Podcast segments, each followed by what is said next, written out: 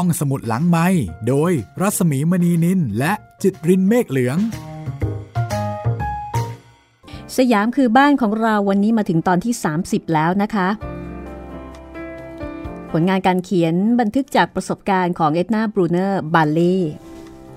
แมรี่บัลลี่สแตนตันลูกสาวมาเรียบเรียงค่ะ แล้วก็วันนี้ตอนที่ 30 จะเป็นผลงานการเรียบเรียงของแมรี่บัลลี่สแตนตันนะคะ เรียบเรียงเรื่องราวที่เกิดขึ้น หลังจากสยามมีการเปลี่ยนแปลงการปกครองเมื่อวันที่ 24 มิถุนายน 2475 ซึ่งหลังจากนั้นนะคะ เอ็ดนาบรูเนอร์บาลีก็เดินทางกลับสหรัฐอเมริกา ซึ่งเรื่องราวหลังจากนี้ ลูกสาวก็ได้เป็นคนเขียนต่อนะคะว่า ชีวิต เป็นอย่างไรบ้าง ก็เรียกว่าเป็นอีกส่วนหนึ่งค่ะ เป็นอีกจิ๊กซอว์หนึ่งนะคะ ที่ทำให้เรื่องราวสมบูรณ์ยิ่งขึ้นเอาละค่ะวันนี้เรามาติดตามชีวิตของครอบครัวบัลลี่ที่เขียนโดยแมรี่บัลลี่สแตนตันกันต่อเลยนะคะ กับบทที่ชื่อว่า กลับสหรัฐอเมริกา ปีคริสต์ศักราช 1934 ค่ะ แมรี่บัลคลีย์สแตนตันบอกว่า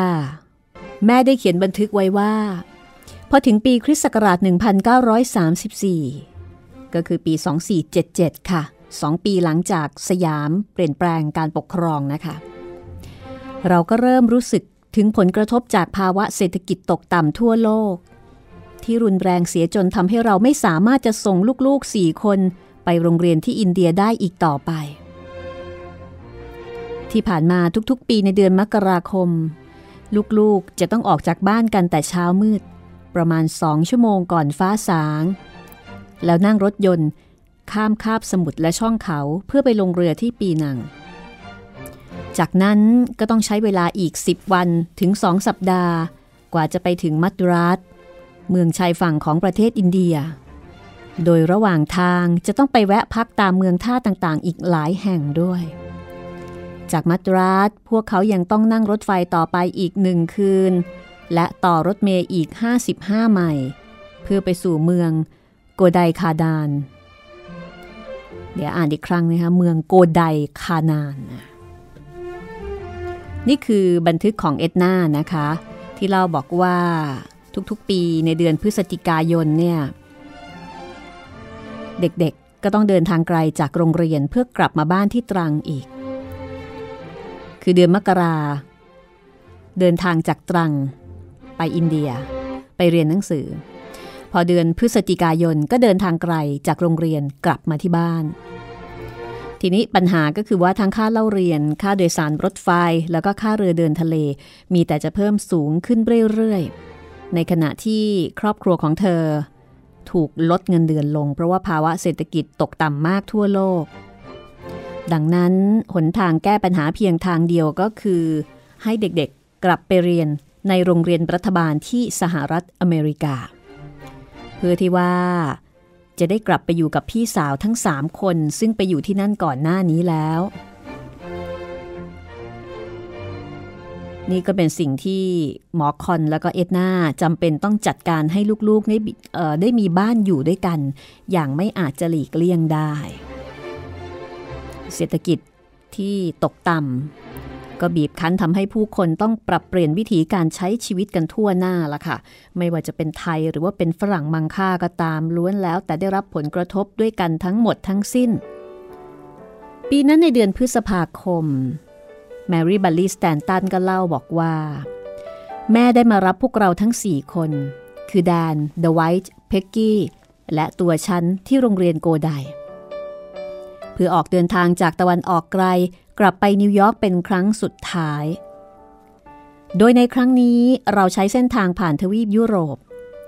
แม่ดีใจที่พวกเราโตพอที่จะรู้สึกสนุกและชื่นชอบประสบการณ์ที่ยุโรปกันบ้างแล้ว เราได้ไปล่องเรือในแม่น้ำบราย ไปเที่ยวชมปราสาทต่างๆ บนภูเขา และไปที่วิหารเมืองโคโลญ ซึ่งอยู่ระหว่างการซ่อมแซม และมีนั่งร้านตั้งล้อมไว้ แต่ตัวฉันกลับต้องนอนซมอยู่บนเตียงเพียงคนเดียวเพราะเป็นทอนซิลอักเสบ จึงอดไปดูปราสาทกับพวกเขา ฉันในที่นี้ก็คือแมรี่ลูกคนที่ 6 คนนี้ละค่ะ ทีนี้พอไปถึงนิวยอร์ก เอ็ดนาก็ซื้อรถคันหนึ่ง แล้วเธอกับลูกชายที่ชื่อแดน ก็ช่วยกันขับรถพาลูกๆ ข้ามประเทศไปยังเมืองแคลร์มอนต์แคลิฟอร์เนีย คอนนี่และโดโรธีซึ่งเป็นลูกอีกสองคนก็มาพบที่นั่น แล้วทั้งเจ็ดคนก็ได้ไปพักอยู่ในบ้านขนาดสี่ห้องนอน ที่อยู่นอกเขต Pilgrim Place ซึ่งเป็นถิ่นที่จัดไว้สำหรับมิชชันนารีที่เกษียณอายุแล้ว ส่วนหมอคอนเดินทางมาถึงอเมริกาในปีคริสต์ศักราช 1936 จากนั้นสมาชิกทุกคนในครอบครัว ก็ได้มาอยู่พร้อมหน้าพร้อมตากันเป็นครั้งแรก และครั้งเดียวในชีวิตของทุกคนค่ะ แต่นั่นก็เป็นเพียงช่วงเวลาสั้นๆ เท่านั้น เพราะว่าหลังจากนั้นไม่นาน แมรี่บันทึกเอาไว้ว่า พ่อก็กลับไปสยาม และไปทำงานที่โรงพยาบาลของท่านต่อไป ในปีคริสต์ศักราช 1940 โดโรธีและสามีของเธอ ชื่อรอย บักเนล ได้เดินทางไปประเทศไทย ตอนนั้นสยามเปลี่ยนชื่อเป็นประเทศไทยแล้วนะคะ ภายหลังปีคริสต์ศักราช 1939 รอยบักเนล สามีของโดโรธีเนี่ยกับโดโรธีเดินทางมาประเทศไทย เพื่อไปช่วยหมอคอนทำงาน และในปี 1941 นะคะ เมื่อญี่ปุ่นยกพลขึ้นบก พวกเขามีเวลาเพียงแค่ 40 นาทีเท่านั้น ในการหลบหนีออกมาพร้อมกับลูกน้อยวัย 5 เดือน ก่อนที่รัฐบาลจะประกาศปิดพรมแดนส่วนหมอคอนก็ตัดสินใจอยู่ในโรงพยาบาลที่เมืองตรังต่อไป สงครามโลกครั้งที่สองได้เกิดขึ้นนะคะ ญี่ปุ่นยกพลขึ้นบกที่ประเทศไทย ฝรั่งเดือดร้อนไปหมดค่ะ จากนั้นบทต่อไป เขียนโดยมิสซิสโดโรธีบาลีบักเนลซึ่งเดินทางมากับสามีมิสเตอร์รอยบักเนล เดินทางมาประเทศสยามเมื่อปีคริสต์ศักราช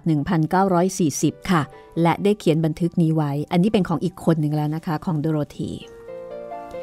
โดโรธีเขียนบอกว่า หลังจากที่ฉันแต่งงานกับรอยได้ระยะหนึ่ง เราเกิดมีความคิดกันว่า อยากจะไปอยู่ที่ประเทศสยาม หลายปีก่อนหน้านั้น คุณตาได้ลงทุนซื้อพันธบัตรของ Purity Baker ไว้ให้ฉัน พันธบัตรนี้ครบกำหนดไถ่ถอนไป เมื่อตอนที่ฉันอายุ 21 ปี แล้วในปีคริสต์ศักราช 1938 ฉันก็ได้ใช้เงินก้อนนี้ไป 500 ดอลลาร์ เพื่อซื้อที่ดินบนเกาะซานฮวนในรัฐวอชิงตัน ฉันได้นำเงินที่เหลืออีกครึ่งหนึ่งมาใช้เป็นทุนในการเดินทางไปสยาม เราตั้งใจจะไปทำงานกับพ่อที่โรงพยาบาลมิชชันนารีของท่าน ซึ่งแม้จะได้รับเงินเดือนเพียงน้อยนิด แต่จะได้ประสบการณ์จากการผจญภัยมากมาย เราจึงตัดสินใจจะออกเดินทางในเดือนกันยายน ปีคริสต์ศักราช 1940 แม่เตือนเราแล้วว่าอาจจะเกิดสงครามขึ้นในภาคพื้นตะวันออกไกลได้ทุกเมื่อ แต่นั่นก็ไม่ได้หยุดยั้งการเดินทางของเรา เราทำหนังสือเดินทางวีซ่า เพื่อฉีดวัคซีนต่างๆ แล้วก็จัดการจองบัตรโดยสารเรือขนสินค้าของสวีเดนชื่อดักมาชาเลน ซึ่งมีแร่ยิบซ้ำเป็นสินค้าหลักที่จะขนไปกรุงเทพ เรามาถึงกรุงเทพในวันที่ 13 ตุลาคม ปีคริสต์ศักราช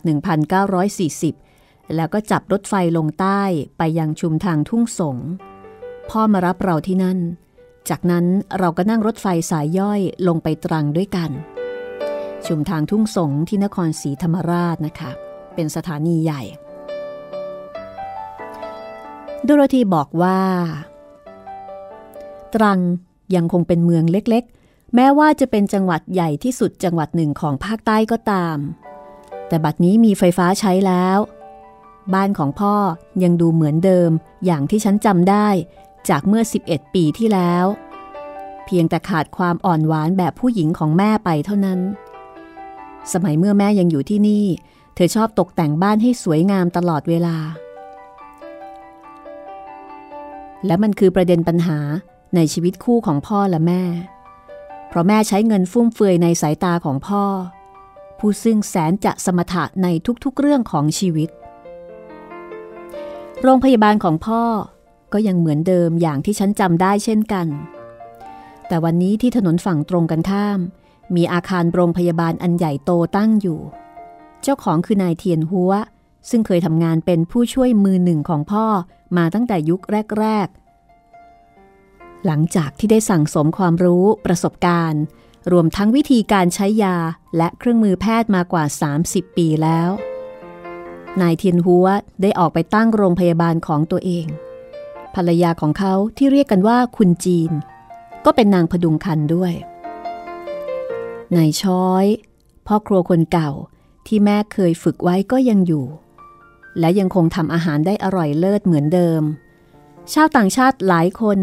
พยายามจะมาพูดจาชักชวนให้ในายช้อยไปทำงานด้วย แต่เขาก็ยังคงจงรักภักดีกับพ่อเสมอมา เขาทำอาหารอเมริกันได้ทุกอย่าง และทำอาหารสยาม ซึ่งเป็นของโปรดของพวกเราได้อร่อยมากด้วย จากนั้นไม่นานนัก รอยสามีของโดโรธี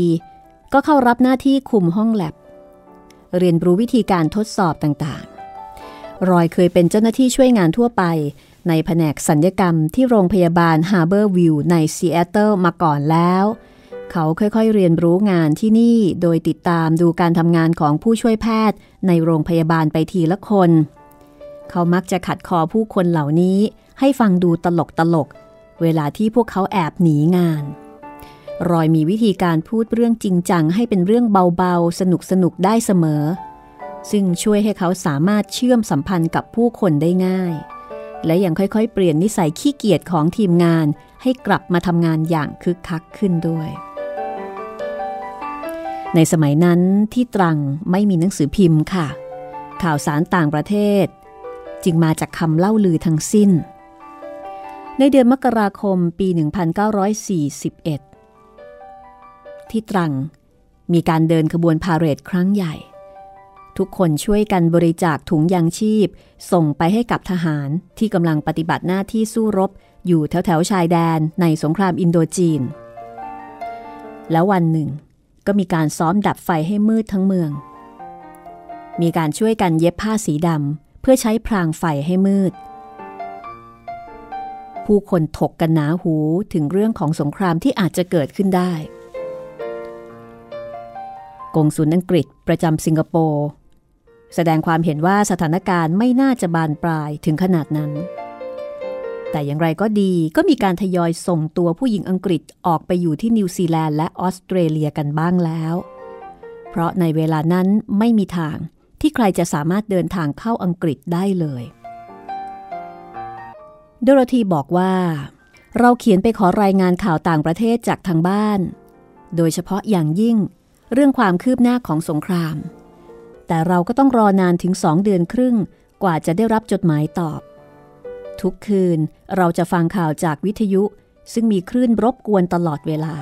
แล้วเราก็จะนั่งถกกันว่าใครได้ยินอะไรบ้าง และมันหมายความว่าอย่างไร นี่คือในยุคสมัยที่ไม่ได้เต็มไปด้วยข่าวสาร ที่หลั่งไหลถาโถม เหมือนอย่างในปัจจุบัน ปัจจุบันนี้ข่าวสารมันเยอะจนกระทั่งบางทีไม่รู้ว่าอันไหนจริงอันไหนไม่จริงนะคะ มันเยอะไปหมดหลากหลายช่องทาง แต่ว่าสมัยนั้น การเข้าถึงข้อมูลข่าวสารยังคงเป็นเรื่องที่ยากลำบาก โดโรธีตั้งคันระหว่างอยู่ในเรือดักมาซาเลน แต่ก็ยังคงทำงานที่โรงพยาบาลอย่างต่อเนื่องจนครบกำหนดคลอด พอถึงเวลา พยาบาลพดุงคันก็มาถึง โดโรธีบอกว่า เธอได้ทำความรู้จักกัน พร้อมไปกับการเตรียมตัวคลอดเลยทีเดียว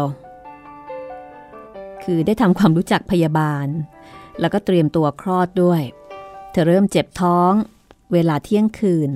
แล้วก็คลอดอนอ ซึ่งมีน้ำหนักไม่ถึง 7 ปอนด์ในเวลาตีสี่ของวันที่ 18 กรกฎาคม ไม่ต้องใช้ยาสลบ แล้วก็ไม่เสียน้ำตาเลยด้วย โดโรธีจ้างอาซิมมาเป็นคนเลี้ยงเด็ก เพื่อที่เธอจะได้กลับไปทำงานที่โรงพยาบาลตามเดิม อาซิมคนนี้เคยเป็นอาม่าหรือว่าเป็นคนเลี้ยงเด็กของเพ็กกี้ เมื่อ 17 ปีที่แล้ว เพ็กกี้นี่เป็นลูกสาวคนเล็ก ของครอบครัวบาลี่นะคะ ก็เรียกว่าเป็นคนเก่าคนแก่ที่เคยดูแลกันมา ในเดือนกันยายนปี 1941 ค่ะ โดโรธีบอกว่า เธอได้รับโทรเลขจากแม่ก็คือเอ็ดนา ขอให้รีบกลับบ้านด่วน แต่สามีของโดโรธีคือรอย รอยมีความเห็นว่าอยู่ที่นี่น่าจะปลอดภัย กว่าการที่จะไปรอนแรมอยู่กลางทะเล และเขาก็เชื่อด้วยว่า อย่างไรซะ อังกฤษก็จะต้องเข้ามาปกป้องสยามทันที หากญี่ปุ่นเกิดบุกสยามขึ้นมาจริง ๆ ตอนนั้นก็มีการคาดการณ์กันไปต่างๆ นานานะคะ หลังจากนั้นไม่นานค่ะ รอยสามีของโดโรธีก็ได้งานในตำแหน่งผู้ช่วยผู้จัดการเหมืองแร่ของบริษัทเหมืองดีบุก ทุ่งคาฮาร์เบอร์ ที่ร่อนพิบูลเขาจะได้รับเงินเดือนเพิ่มขึ้น 3 เท่า แล้วก็มีบ้านพักที่สวยงาม มีคนทำสวน ค่าไฟฟ้า ค่าน้ำมัน แม้แต่ค่าเลี้ยงลูกเล็ก ๆ นะคะ ก็เรียกว่าเป็นงานที่มีค่าตอบแทนและสวัสดิการที่ดี ครอบครัวของโดโรธีกำลังจะไปเริ่มงานในวันที่ 1 มกราคม ปีคริสต์ศักราช 1942 อยู่แล้ว แต่ทีนี้ด้วยสถานการณ์ที่มันไม่แน่นอนในตอนนั้น ก็คงทำให้ทุกคนรู้สึกหวั่นไหวอยู่พอสมควรนะคะ จากนั้นก็ได้รับจดหมายแจ้งว่า เนื่องจากสถานการณ์ไม่เอื้ออำนวย เราเสียใจที่จะต้องยกเลิกข้อเสนองานดังกล่าว นี่คือจดหมายแจ้งมาจากบริษัทเหมืองดีบุกทุ่งคาฮาเบอร์จำกัดที่ร่อนพิบูลคือกำลังจะได้ไปทำงานอยู่แล้ว งานดี เงินดี ข้อเสนอดีทุกอย่างดีหมด แต่ปรากฏว่า อยู่ๆทางบริษัท ก็เขียนมายกเลิกแบบนี้ โดโรธีบอกว่าการยกเลิกนี้ทำให้ครอบครัวของเธอต้องเผชิญกับความยุ่งยากตามมาอีกมากมาย ช่วงปลายเดือนพฤศจิกายน ในปี 1941 มีข่าวว่าญี่ปุ่น เริ่มเตรียมทำสงครามในอินโดจีแล้ว ผู้คนก็คาดเดากันไปต่างๆ นานาว่าญี่ปุ่นจะบุกเข้าพม่าโดยตรง หรือว่าจะผ่านเข้าทางประเทศไทย รอย ไม่ยอมให้โดโรธีไปประชุมมิชชันนารีกับหมอคอนที่เชียงใหม่ เพราะคิดว่าหากจำเป็นจะต้องหนีภัยสงครามกันจริง ๆ แล้ว ออกไปจากตรังน่าจะง่ายกว่าข่าวลือเรื่องสงคราม แพร่สะพัดหนาหูขึ้นทุกขณะโดโรธีบอกว่า เธอเองก็เตรียมพร้อมตลอดเวลา มีการจัดจัดเสื้อผ้าไว้ในกระเป๋าเดินทาง มีการเก็บข้าวของมีค่าเอาไว้ในหีบไม้ คือเตรียมพร้อมที่จะอบพยพที่จะหนี หมอคอนผู้เป็นพ่อ ให้ปืนโคออโตเมติก กับลูกเขยเอาไว้หนึ่งกระบอกนะคะ เพราะว่าหมอคอนนี่เป็นคนเป็นคนที่ชอบปืนนะ ถ้าคุณผู้ฟังจำได้ ก็ให้ปืนลูกเขยหนึ่งกระบอก บอกว่าเอาไว้ใช้ในยามฉุกเฉิน ส่วนตัวหมอคอนเอง ตัดสินใจที่จะอยู่โรงพยาบาลต่อไปค่ะ โดโรธีบอกว่า พวกเรายังคงไปทำงานกันตามปกติ ตอนนั้นครูธรรมดากับฉัน จัดครัวสำหรับคนป่วยเรื้อรังในโรงพยาบาลเสร็จแล้ว และเรากำลังช่วยกันแกะกล่องจานชามช้อนที่สั่งซื้อมาอยู่ ในเวลา7นาฬิกาของเช้าวันที่ 8 ธันวาคม ปีคริสต์ศักราช 1941 นั่นเอง เภสัชกรชาวจีนวิ่งขึ้นบันไดมาถึงห้องพักของเรา ซึ่งถือว่าเป็นการผิดมารยาทมาก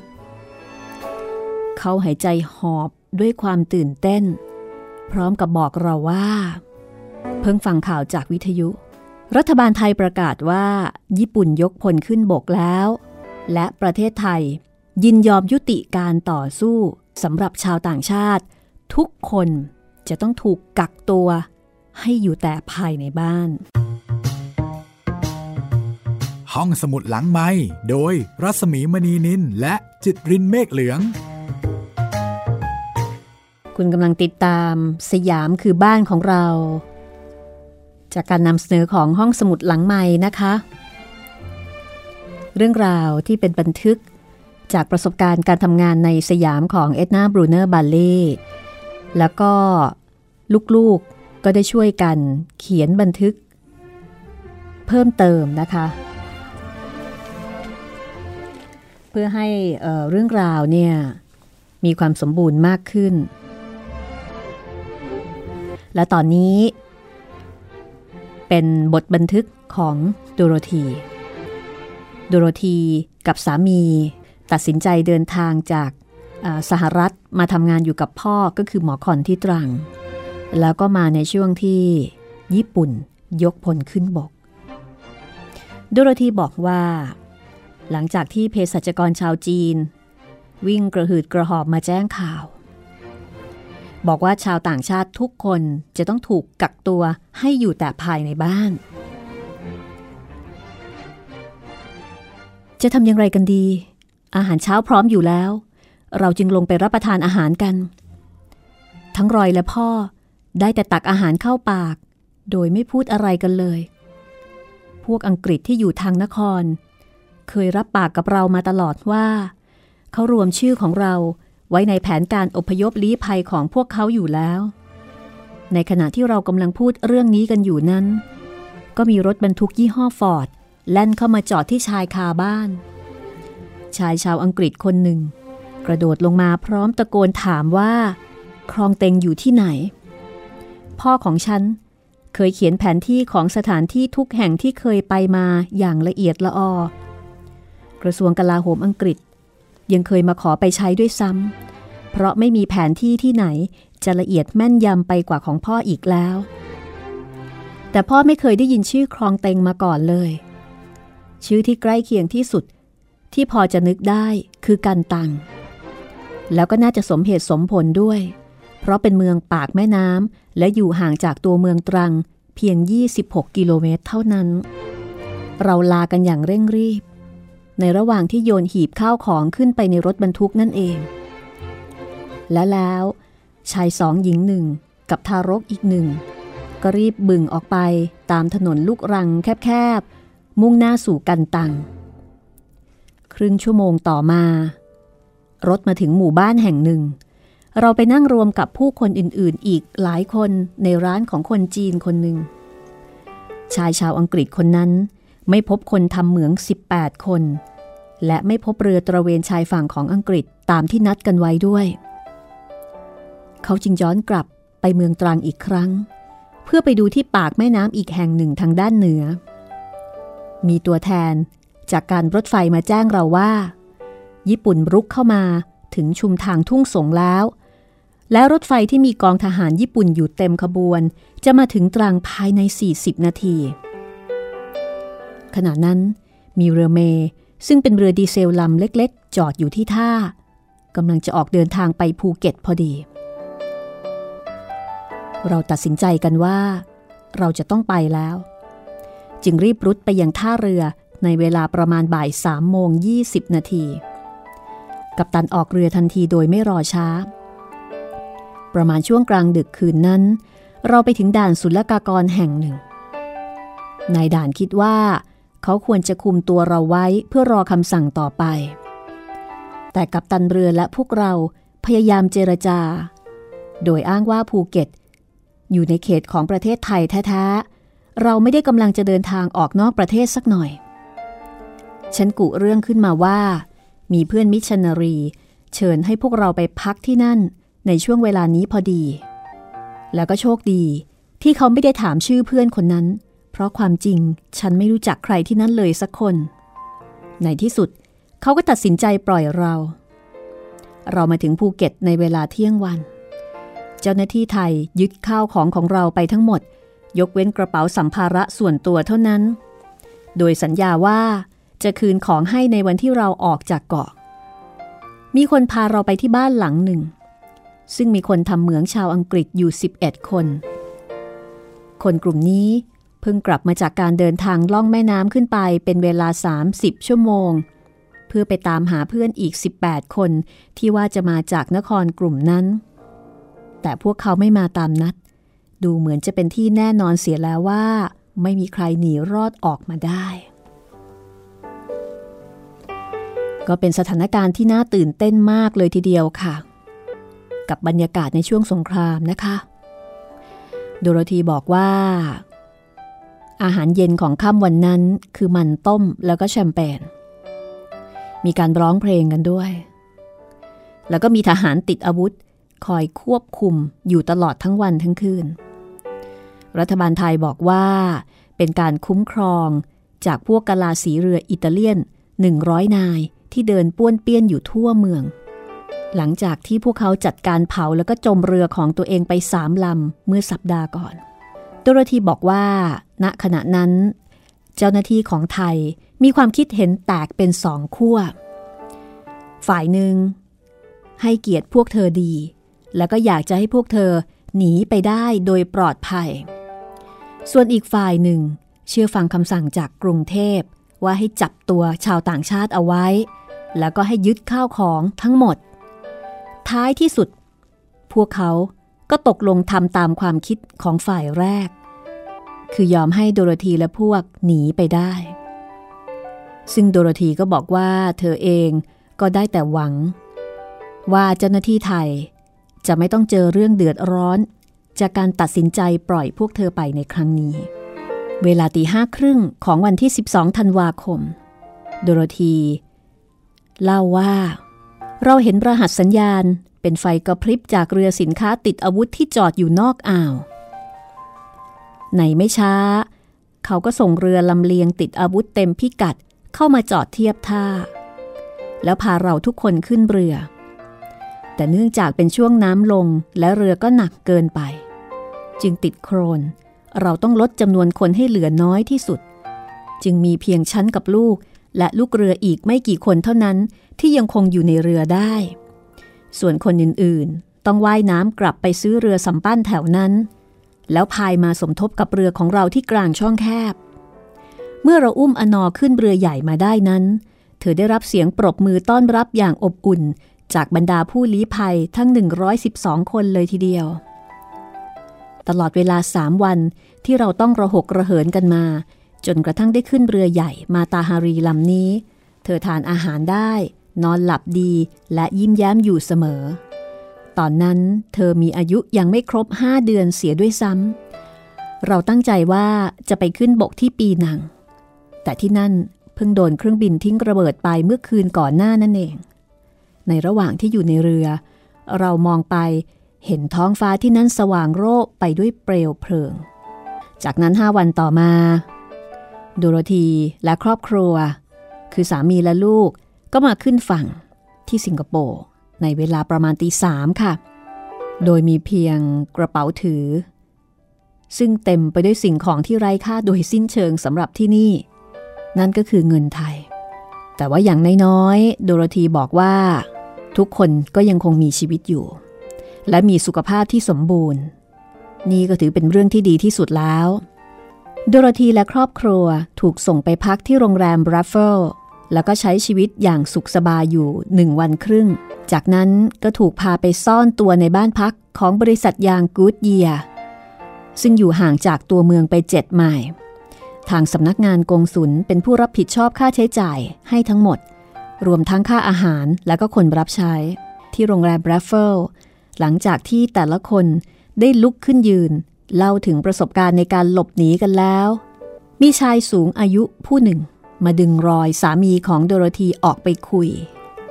แล้วก็บอกว่า คุณคงจะต้องการใช้เงินบ้างในระยะนี้ ผมจะให้คุณยืม เอาเป็นว่าสัก 150 เหรียญโดยไม่คิดดอกเบี้ย แล้วค่อยใช้คืนผมในอีกสัก 20 ถึง 30 ปีข้างหน้าก็แล้วกัน ชายผู้นี้ ชื่อแมทธิวแม็กเกรเกอร์ เขาเป็นชาวสกอต ซึ่งความใจกว้าง ของแมทธิวแม็กเกรเกอร์ทำให้โดโรธีแล้วก็สามี เลิกพูดตลกล้อเลียน เรื่องความขี้เหนียวของพวกสกอตไปเลย เพราะว่าคนสกอตมักจะมีชื่อเสียงเกี่ยวกับเรื่องของความมัธยัติขี้เหนียว แต่ปรากฏว่าผู้ชายคนนี้ ใจกว้างมาก ยอมให้ยืมเงิน เป็นคนออกปากเองด้วยซ้ำรอยถูกกำหนดให้ทำงานในหน่วยรถฉุกเฉิน และปฐมพยาบาล เขาไปลงชื่อที่โรงพยาบาลเพื่อช่วยงานใส่เฟือกตามความถนัด รอยเขียนถึงที่บ้านบอกว่า ถ้าเป็นไปได้ พวกเราก็จะอยู่กันที่นี่แหละ ไม่ต้องเป็นห่วงนะครับ คนสิงคโปร์ส่วนใหญ่เชื่อว่า สิงคโปร์เป็นเหมือนยิบรอนต้าของภาคพื้นตะวันออก อังกฤษจะไม่ยอมปล่อยให้สิงคโปร์ล่มสลายไปอย่างแน่นอน แต่ในขณะเดียวกัน ท่านผู้บัญชาการทหารก็รู้อยู่แก่ใจว่า ในเมื่ออังกฤษ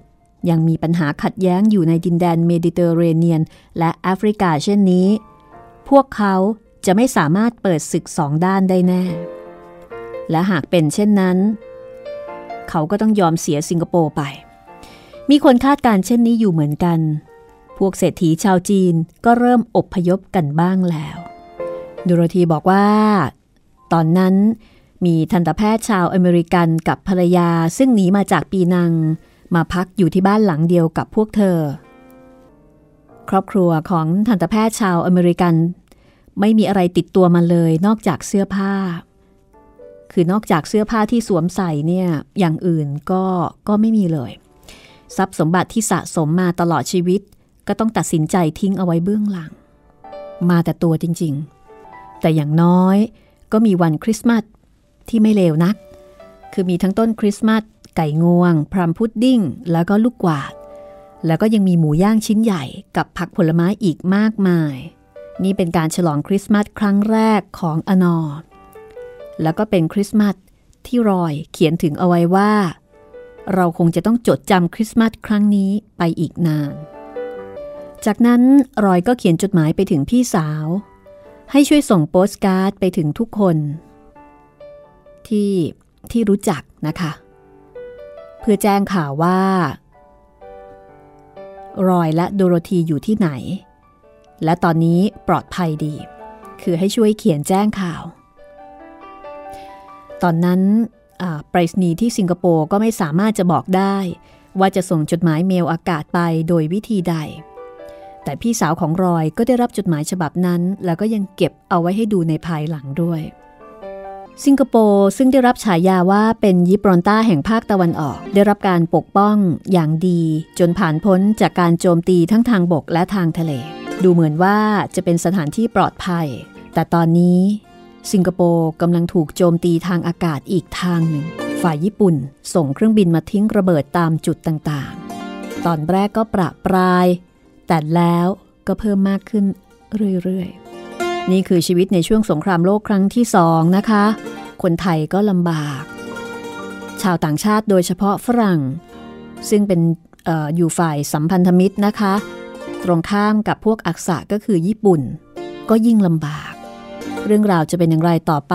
ครอบครัวของเอ็ดนาบรูเนอร์บัลลี่ซึ่งอยู่เมืองไทยมาตลอดอย่างมีความสุข แต่บัดนี้สถานการณ์ได้เปลี่ยนไป ทุกคนถูกบีบคั้น คุกคาม โดยสงคราม ติดตามตอนต่อไปได้นะคะ กับตอนที่ 31 สยามคือบ้านของเราค่ะ ห้องสมุดหลังไม้โดยรัสมีมณีนินและจิตรินเมฆเหลือง